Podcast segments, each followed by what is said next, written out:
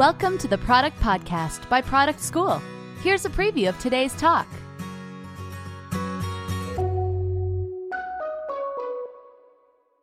So, um, how to get a job? So remember that slide? Um, let's try to focus on the on the hardware piece. Right. So long product product life cycle, no option for A/B testing, heavy vendor management, financial responsibilities. All that leads me to believe that if you have no coding background, no A/B testing experience, but you somehow manage third parties and external vendors and have some experience with inventory forecasting or financials, then hardware might be an easier match for you, at least you know to get the interview. Um, and if that actually excited you, then it might as well be your product of choice. On the other hand, if you just can't stop thinking about how to optimize that app that you use every time, right? You open your Facebook Messenger and you think, oh, how did they put this video ad there? Right? Or, or if you mostly work with engineering or QA, uh, or if you ever ran an experiment or played with Google Analytics, software might be a better, slightly better match for you. Not to say that you can't work on hardware and vice versa, right? But again, in terms of getting an interview, that might be an easier path. In this podcast, we teach our listeners valuable lessons about product management and transform them into thinking like a product manager. We teach product management, coding, data analytics, and blockchain in 14 campuses worldwide, including San Francisco, New York, and Seattle. You can find more information at productschool.com. Join our Slack community of 25,000 professionals to network and stay tuned for our upcoming events.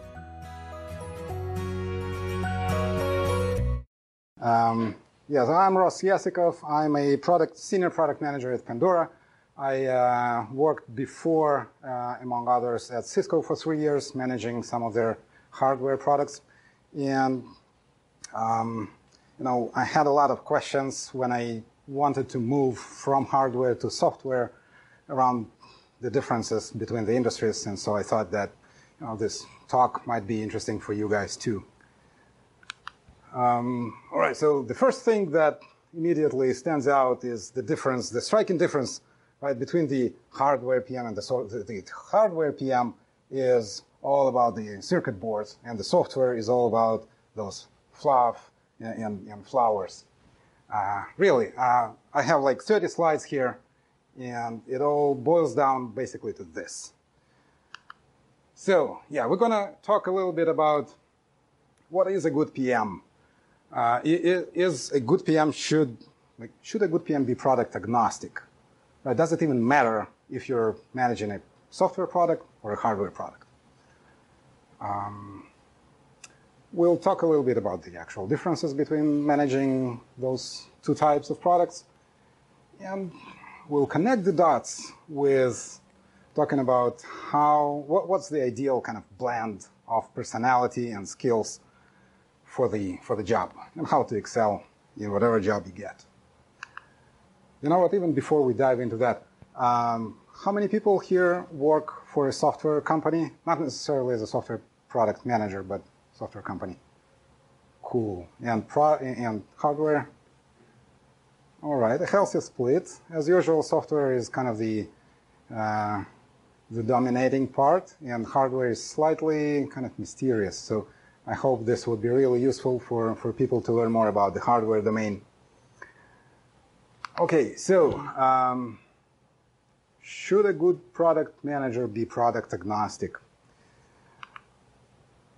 I actually skimmed the uh, a bunch of LinkedIn jobs uh, jobs on LinkedIn to see both hardware and software postings, and I found two interesting things. First, they didn't differ too much, right? The requirements for hardware and for software product managers roles didn't differ too much. And on the other hand, those requirements didn't feel very relevant for me. They felt absolutely meaningless. So many of them, almost most of them, talked about technical acumen, right? Basically, software or computer science background, uh, or, or like engineering background, or experience with coding, I would claim that engineering background is probably the worst background for a product manager to have. Right? From my own experience, it always, especially initially, pushed me to talk when I was thinking about a product or about a feature. I was thinking more about what's the easiest way to do it, right? Rather than what the user actually needs. Or I would engage in a bunch of conversations around what's the best way to do it like how to do it instead of talking about what to do and why to do it. Another thing that I noticed, uh, experience with agile development.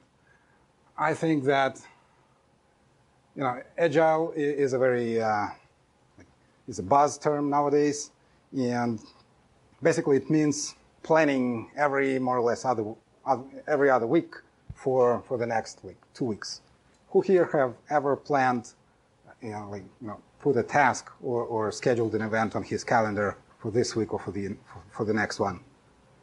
All right. So you're a certified Scrum manager, and you know this is that that simple. That's that's what you do. You basically schedule a meeting every other week, and you plan for the next two weeks. Data-driven mindset, another irrelevant requirement. Everything is data-driven. All, whoops, all of your decisions would be data driven, even if those decisions based on emotions. You know, emotions is also some kind of data that you make your decision based on. Totally irrelevant. A-B testing experience. All right, so um, that is not something that we do every day, but I would claim it's also pretty relevant because basically what it means, you take a green button, you take a blue button, you compare the number of clicks between the two, and yeah, the green button gets more clicks. You go with that. That's about it. It's a little bit more complicated. There is a bunch of trade-offs involved usually, right? So the green button might get more clicks, but the blue button, for some weird reason, might get longer sessions, right? And by the way, the green button clicks would come from 20 to 30 years old people in Minnesota. Okay, so but that kind of drilling down and segmenting, you would be doing it so much in your job that it basically is irrelevant whether or not you did a few times, you, you, did that a few times before. Right? One week into your job, you'll be doing it like, like, like a master. Planning and story prioritization, something that also comes up almost in all those job postings. Have you guys ever planned anything or prioritized anything? Great, you're planner masters. So I would claim this is all relevant. Um, so what, what is relevant for, for a good PM? Creativity and open mind. You need to be creative to come up with new ideas for, for new products, for new features for, of your product. And you have to have an open mind because tons of ideas would come to you from different stakeholders, from QA people, from engineering, from marketing, from sales, from your girlfriend, from your, from your kids you will need to absorb those, see the value in the idea, shape the idea, right? Those ideas would often come in a raw format, very unshaped. You will need to identify, structurize them, and, and fight for them. You know, see the value and convince other people in that value. So that's why the ability to influence others, you'll need to be selling your product and your ideas, your features to all those stakeholders, starting from your boss to the engineering boss to marketing. You will be trying to convince others all the time. And finally, when you got the approvals from all those stakeholders, you need to actually execute. Okay, so drive and bias for action is, is very necessary. It sounds a little bit trivial. Well, you know, after you put your product in development, basically it should be hands off. That is not the case usually because the people who would work on, on that product, on that feature, can also work or would also work on other products and features, and you would need to constantly maintain relationships with those people, constantly motivate this, those people, and you know, navigate the internal politics to push your product forward. Uh, now, all of those still seem kind of um, universal for hardware and software. So what's the catch? I say it's not just the skills, right? It's going back to that diagram of the brains. It's a lot of it is excitement. It's how much you can excite yourself by like reading articles about your product. That excitement translates in motivation that gets you to actually educate yourself. You know, wake up in the morning, scroll your news feed, and find the articles that talk about your industry, that talk about your product, that talk about the competitors of your product. So if you can read through an article about a particular product, it's probably a better fit than, than if you can't. So that ability to educate yourself would drive performance. And the ability, you know, the, the fact that you ship something that you actually perform would kind of reignite this circle of life. It would excite you, motivate you, and so on. And we'll get back to that a little later. All right, so let's dive into the differences between the actual hardware and software work. Uh, before that, a little bit of definitions. So software, I think most people are kind of familiar. Everybody uses emails, plays games, have uh, social networks, and so on. Hardware is kind of more out of the out of the radar. So uh, I put here a little diagram of our realistic material world. So we have some residential areas with like some houses. We have some factories, uh, maybe power plants, some businesses, some administrative areas like schools and hospitals, and we have the infrastructure that connects all of them. Um, so breaking that down, we have components, right? Everything uh, consists of components like CPUs, chips, DSP, uh, circuit boards, motherboards, screens, and LCDs. Then we have the actual end products. And so I, I would be talking more about B2B, but the, the same concepts basically apply to B2C.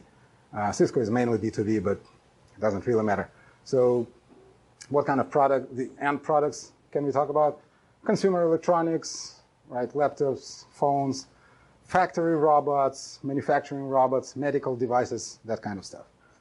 And finally, things that connect all of it. Infrastructure, routers, switches, security devices, telephony, storage, right? That is kind of filling the void and connects everything.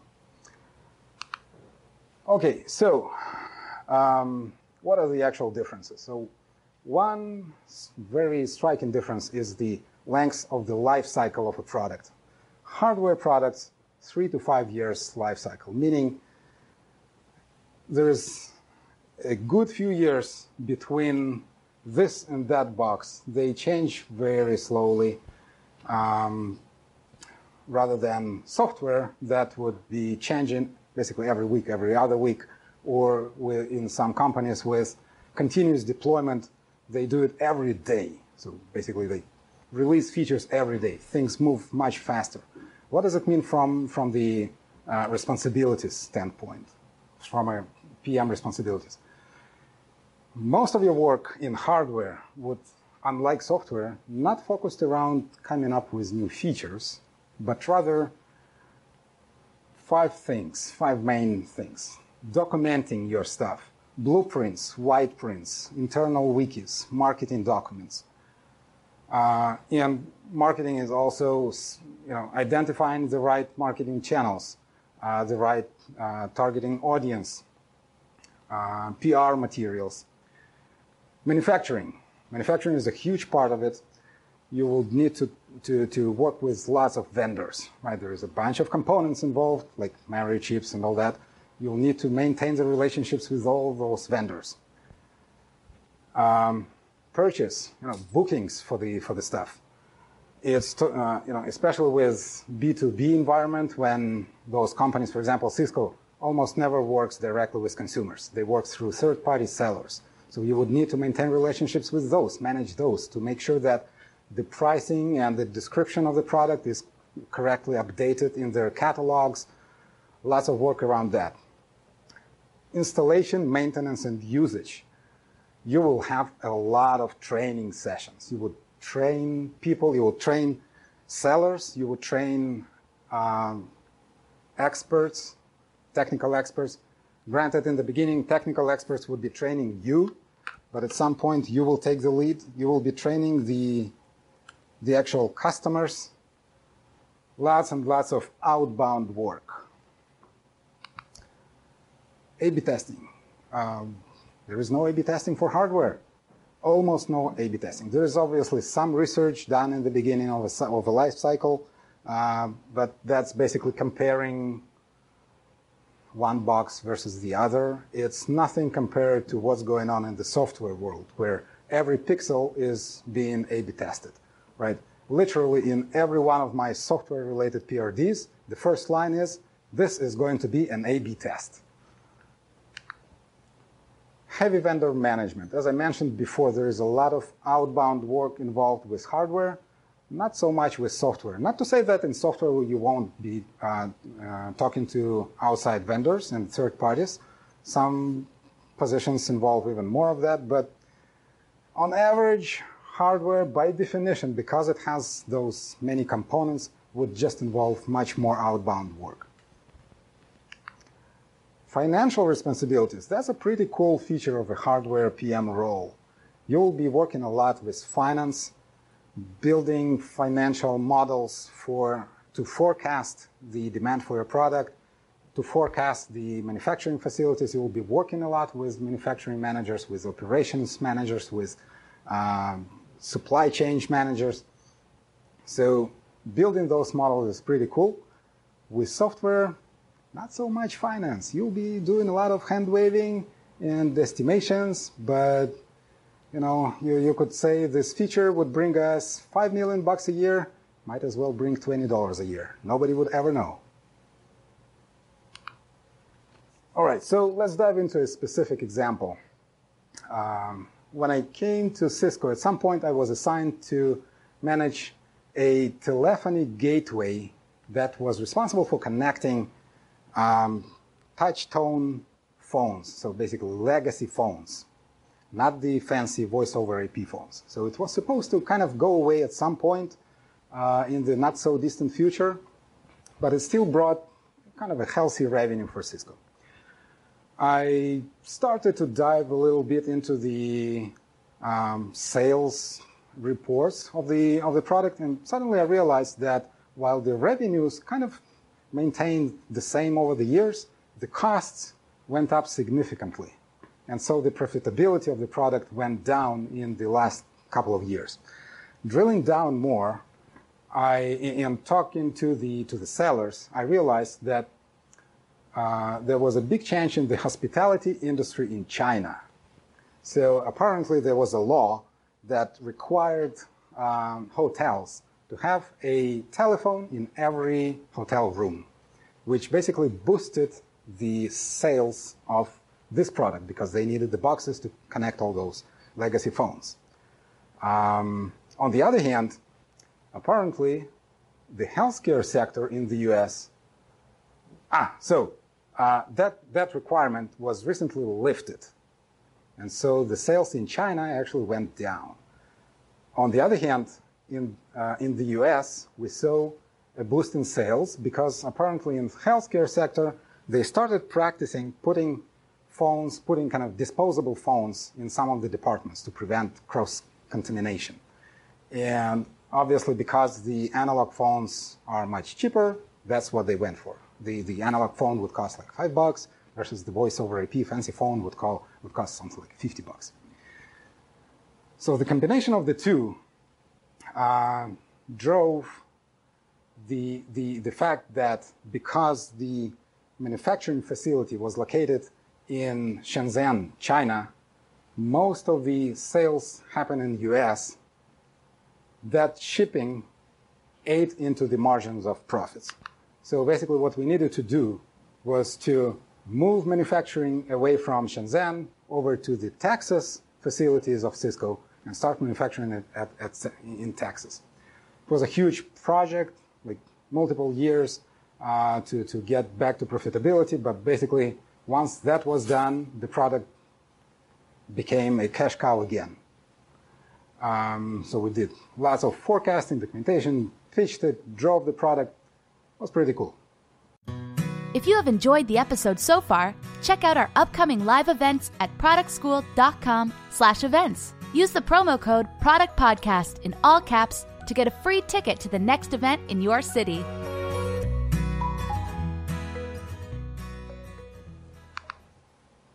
Then I came to Zoosk. Zoosk is a um, dating app. It's somewhere between like eHarmony and Match.com and Tinder. Um, now, I always wanted to try software. I didn't attend any product school events back then. I just learned that product school existed only for four years. That happened right before that. Uh, and so I needed to experience it myself. So I switched to Zoosk, and my first assignment was to work on roundification. Back then, all the giants, Facebook, Google, um, transitioned to this interesting trend when they took square pictures of the users and made them round. Um, so my job was to identify all the places where the, the users appeared with square pictures. Uh, the PRD was like, take the square picture, make it round, uh, preserving the aspect ratio. Um, ran an A-B test, so a bit of an increase in app usage, and that's about it. Rolled it on iOS, on Android, on web, done. Um, now, I kind of over, oversimplified the things a little bit, but uh, like, we actually did a bunch of pretty complicated projects. We worked on fraud prevention. Uh, I, I, had the opportunity to work on the actual matching algorithm. I worked on uh, advertisement insertion. But frankly, um, sometime after I quit Cisco, I had this feeling of being underwhelmed by the significance and importance of the of the things I worked on. Right. So going from from moving manufacturing between continents, I was moving from squares to circles. Um, but again, it's super subjective. Obviously, there is a lot of important work in software. Take all the medical uh, software, uh, and let's let's talk about a different example in, at Pandora. Uh, so currently, I'm working on uh, algorithms for content insertion. So Pandora is, uh, as you might know, a musical app. It's a personalized radio, right? It, it is playing music that is tailored to your specific interests. So it doesn't have only music. It has a bunch of other pieces of content. For example, comedy, podcasts, artist messages, uh, audio commercials. And we need to identify how to best balance the, the music versus the other pieces of content. So some things we do is trying to answer those questions, like when is the best moment to interrupt you? Right? Some people choose those apps to just listen to their music. Some people want to be informed about about other stuff, so maybe they do want to be interrupted. And uh, you know, maybe when they skip a song a bunch of times, that would not be the ideal place to to play a, a commercial. But uh, maybe some other content would be best. So what is the optimal content to insert? How long should the interruption be? Maybe some people would love to, to listen to a 30 minutes podcast, while some others just want to listen to their music all the time. Um, how frequent the interruptions should be, how many different types of content we want to mix in one session, and so on. So pretty interesting uh, problems in machine learnings, uh, in machine learning and artificial intelligence uh, pretty cool stuff that we do there. And going back to, for example, managing different stakeholders, it is pretty complicated. So in terms of internal stakeholders, so let, us just look at ads, right, at commercials. So in terms of internal stakeholders, we have to work with sales team, financials team, strategy team, uh, to understand how, how many ads can we push in. Uh, internal state, uh, internal um, tools for ads booking, trafficking, uh, mediation between the different types of ads. So that would involve a lot of work with other PMs that are responsible for all those tools. On the external side, we work with some Google tools and Facebook tools for ad insertion. Uh, so need to talk with those guys a lot. We work with hardware vendors. Pandora is on Roku, Sonos, Chromecast, Google, Home, Amazon Echo, whatnot. So lots of vendors that you also need to kind of manage relationships with. And you need to work with advertisers themselves. So that's kind of an example to say that it's not all as like oversimplified as here, but more often than not, it would involve less outbound work than, than hardware. All right, so after we saw a few of those examples, I think we can talk about the, the interesting piece, how to get the job. Yes?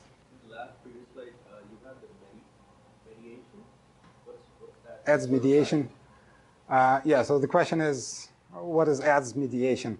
Basically, a, a, mechanism to choose one ad over the other or one type of the ad over the other based on a bunch of parameters. Maybe so it's more organizational specific to what you have aligned that? Like, because you had that as a separate uh, category there under the internal factor. It might be like a separate domain by itself for ads. Like we, we can talk on, on a different maybe session, the whole session about ads and.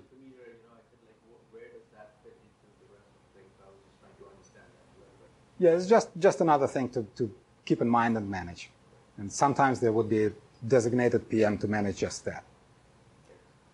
Okay, so um, how to get the job? So remember that slide?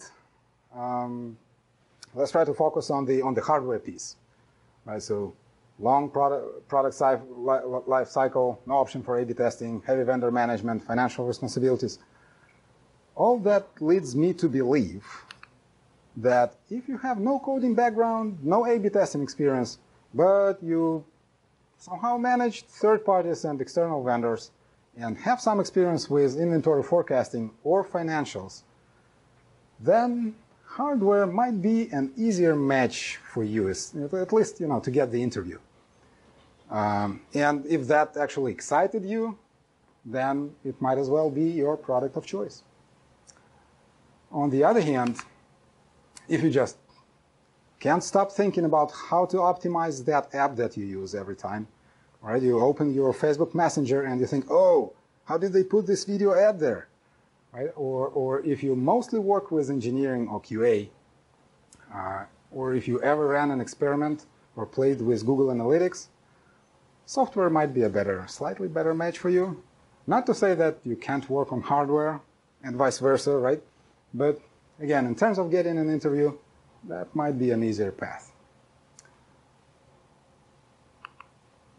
All right, how to excel in your job?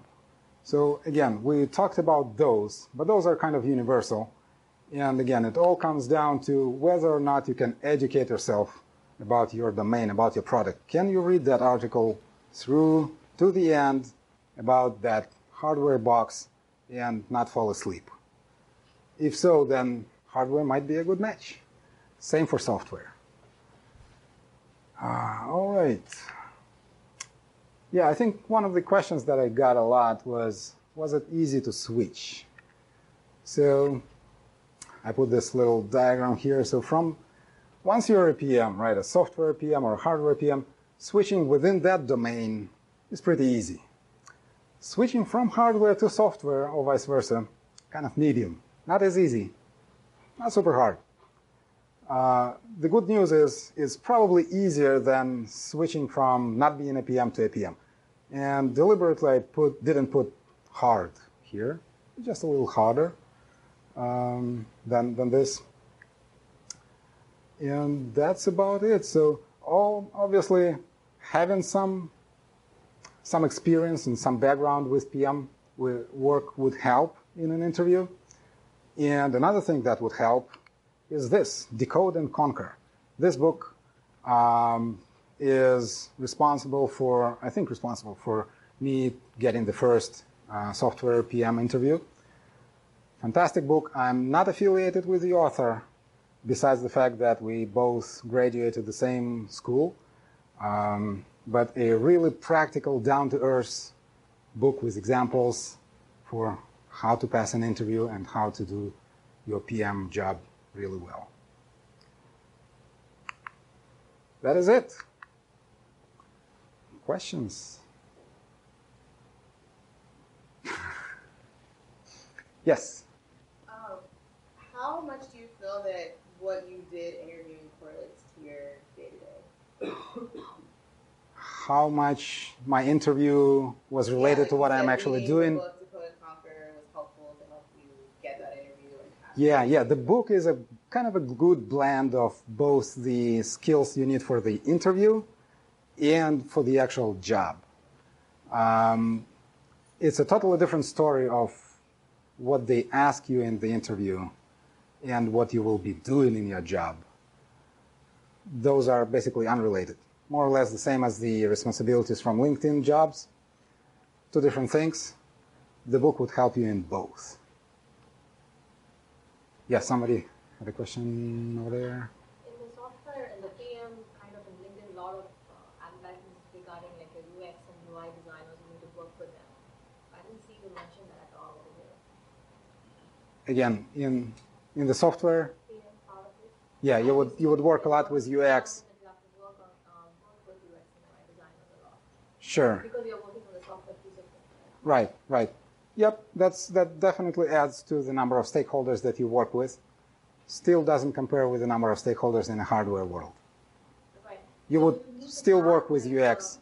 you need to have a user research background to get into the software product? Definitely helps. Yeah, so going back to, to my claim that engineering background is probably the worst one to have, I saw people from user experience, user research, marketing, accounting, leading much more user-centric conversations, much, much better conversations uh, than, than PMs that come with a, with a uh, technical background.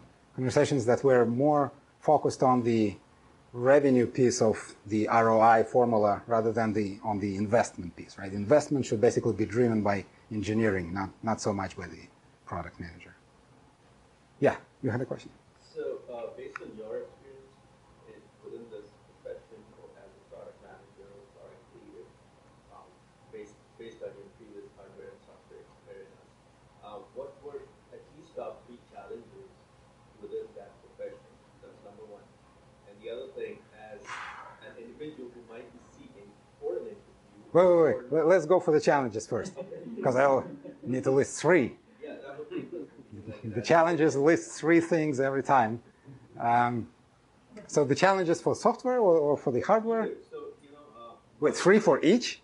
Yeah, I think you might Oh. have found some, you would have found some common challenges that you found that, okay, this was a challenge, but it was helpful for you to do the next job. Right, right. Um, yeah, you know, going back, going back to uh, to this, I think those three would be your main challenges. Those are the the features that you would want to have, and you would be challenged on each one of those every day. You need to be able to come up with new ideas, not just ideas about the product, but about the overall roadmap and how to break that ro- roadmap down to milestones. You know, have the vision. It, That's where the major struggle is, right? In terms of uh, how we interpret an idea. Um, we talk about different ideas, we talk about problems, which eventually turns out to be a feature when that product exists. Right, right. Uh, It's and then you have the roadmaps, which is again a bigger monster if it's understood properly. If it's not, it, it doesn't make sense. Yeah, yeah. So it's kind of easy to fall back uh, to to this mode of oh, this is the product that I need to manage. I need to talk to this guy and to this guy and to, to get it executed there and, and to get some development resources. Uh, it- it's harder to step back or to take the time to step back and to think holistically about the roadmap and the vision and what you want to do with this product five years, ten years forward. Uh, ability to influence to influence others.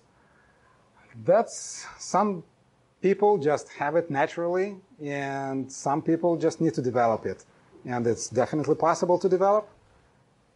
And that is a challenge. That, that sometimes is just hard. Um, drive and bias for action, you know, you would sit on a meeting and you would say, oh, yeah, I'll, I'll chat to that QE manager tomorrow and uh, we will figure it out. But then when you leave that meeting, you actually need to go and chat to that person. Um, and it's sometimes like although it might sound trivial it's sometimes not, not that not that easy those challenges exist in, in every position hardware software pm um, let, let's let somebody else ask something and then we go back to you yeah right, can you talk a little bit about the difference in interview questions or what the interview structures are differences in interview questions. Yeah, yeah. I remember for, for a Cisco interview, it was kind of a case, like, like a consulting case, when we went through a new product introduction. Uh, and basically, it required you to have a good framework for, for that particular um, that particular question or, or, you know, domain of new product introductions. Uh, we talked through that. It wasn't hugely analytical but it definitely didn't talk about you know, how you manage vendors or anything like that. That, that you would kind of learn in the job. Basically, it was mostly, uh, from what I also heard from my friends, it would usually be some kind of a case that would allow you to showcase your your ability to to you know think in a structured manner and take into account different stakeholders. For software, it was from, again, from my personal experience, more analytical, uh, more, more talking about like smaller details. How did you run that A/B test? How would you run an A/B test? Um, how would you segment the users if you get uh, if you have a bug? How would you go about identifying where the bug is? That kind of stuff. Yes. Earlier you were talking about how hardware lifecycle was uh, much longer, and so it's a little bit more difficult to iterate and so forth. But I, I was a little curious about the overall developmental framework for, say, software versus hardware, where, I mean, typically we think of hardware as waterfall, but would you say that, perhaps in your own personal experience, you saw that there was an effort to introduce agile methodology into hardware development so that you can I suppose it could be done different ways, and I'd love to hear more from you. But just as an example, maybe developing uh, certain assets that could be leveraged, um, you know, or platforms and things like that that can be used so that, say, for instance, that box that you were working on, um, you know, whether there were certain boards that could be used across sure, sure, sure. products. So yeah, got it. Um, yeah, so the question is, how does Agile integrate with hardware world, right? And uh, how does that compare to the kind of more uh, traditional waterfall model. um, surprisingly, we did work with Agile at Cisco, and I found it to be ridiculous because the hardware product is there and you put a bunch of chips there and you ship it and if there is a problem you recall the product you fix it and you ship back you can't really iterate in weekly releases of the product, right? So they did try to work in agile simply in terms of planning ahead, planning their software or hardware work ahead, but the actual released product was released after the whole cycle was done, and the next version of it was a natural waterfall interaction. So they tried to be agile, maybe to kind of stay trendy and attract talent by putting agile development experience in their job postings. Um, that's that's what I can say about that. Because it would, you know, until we find a way how to change hardware remotely in weekly cycles, it won't be agile.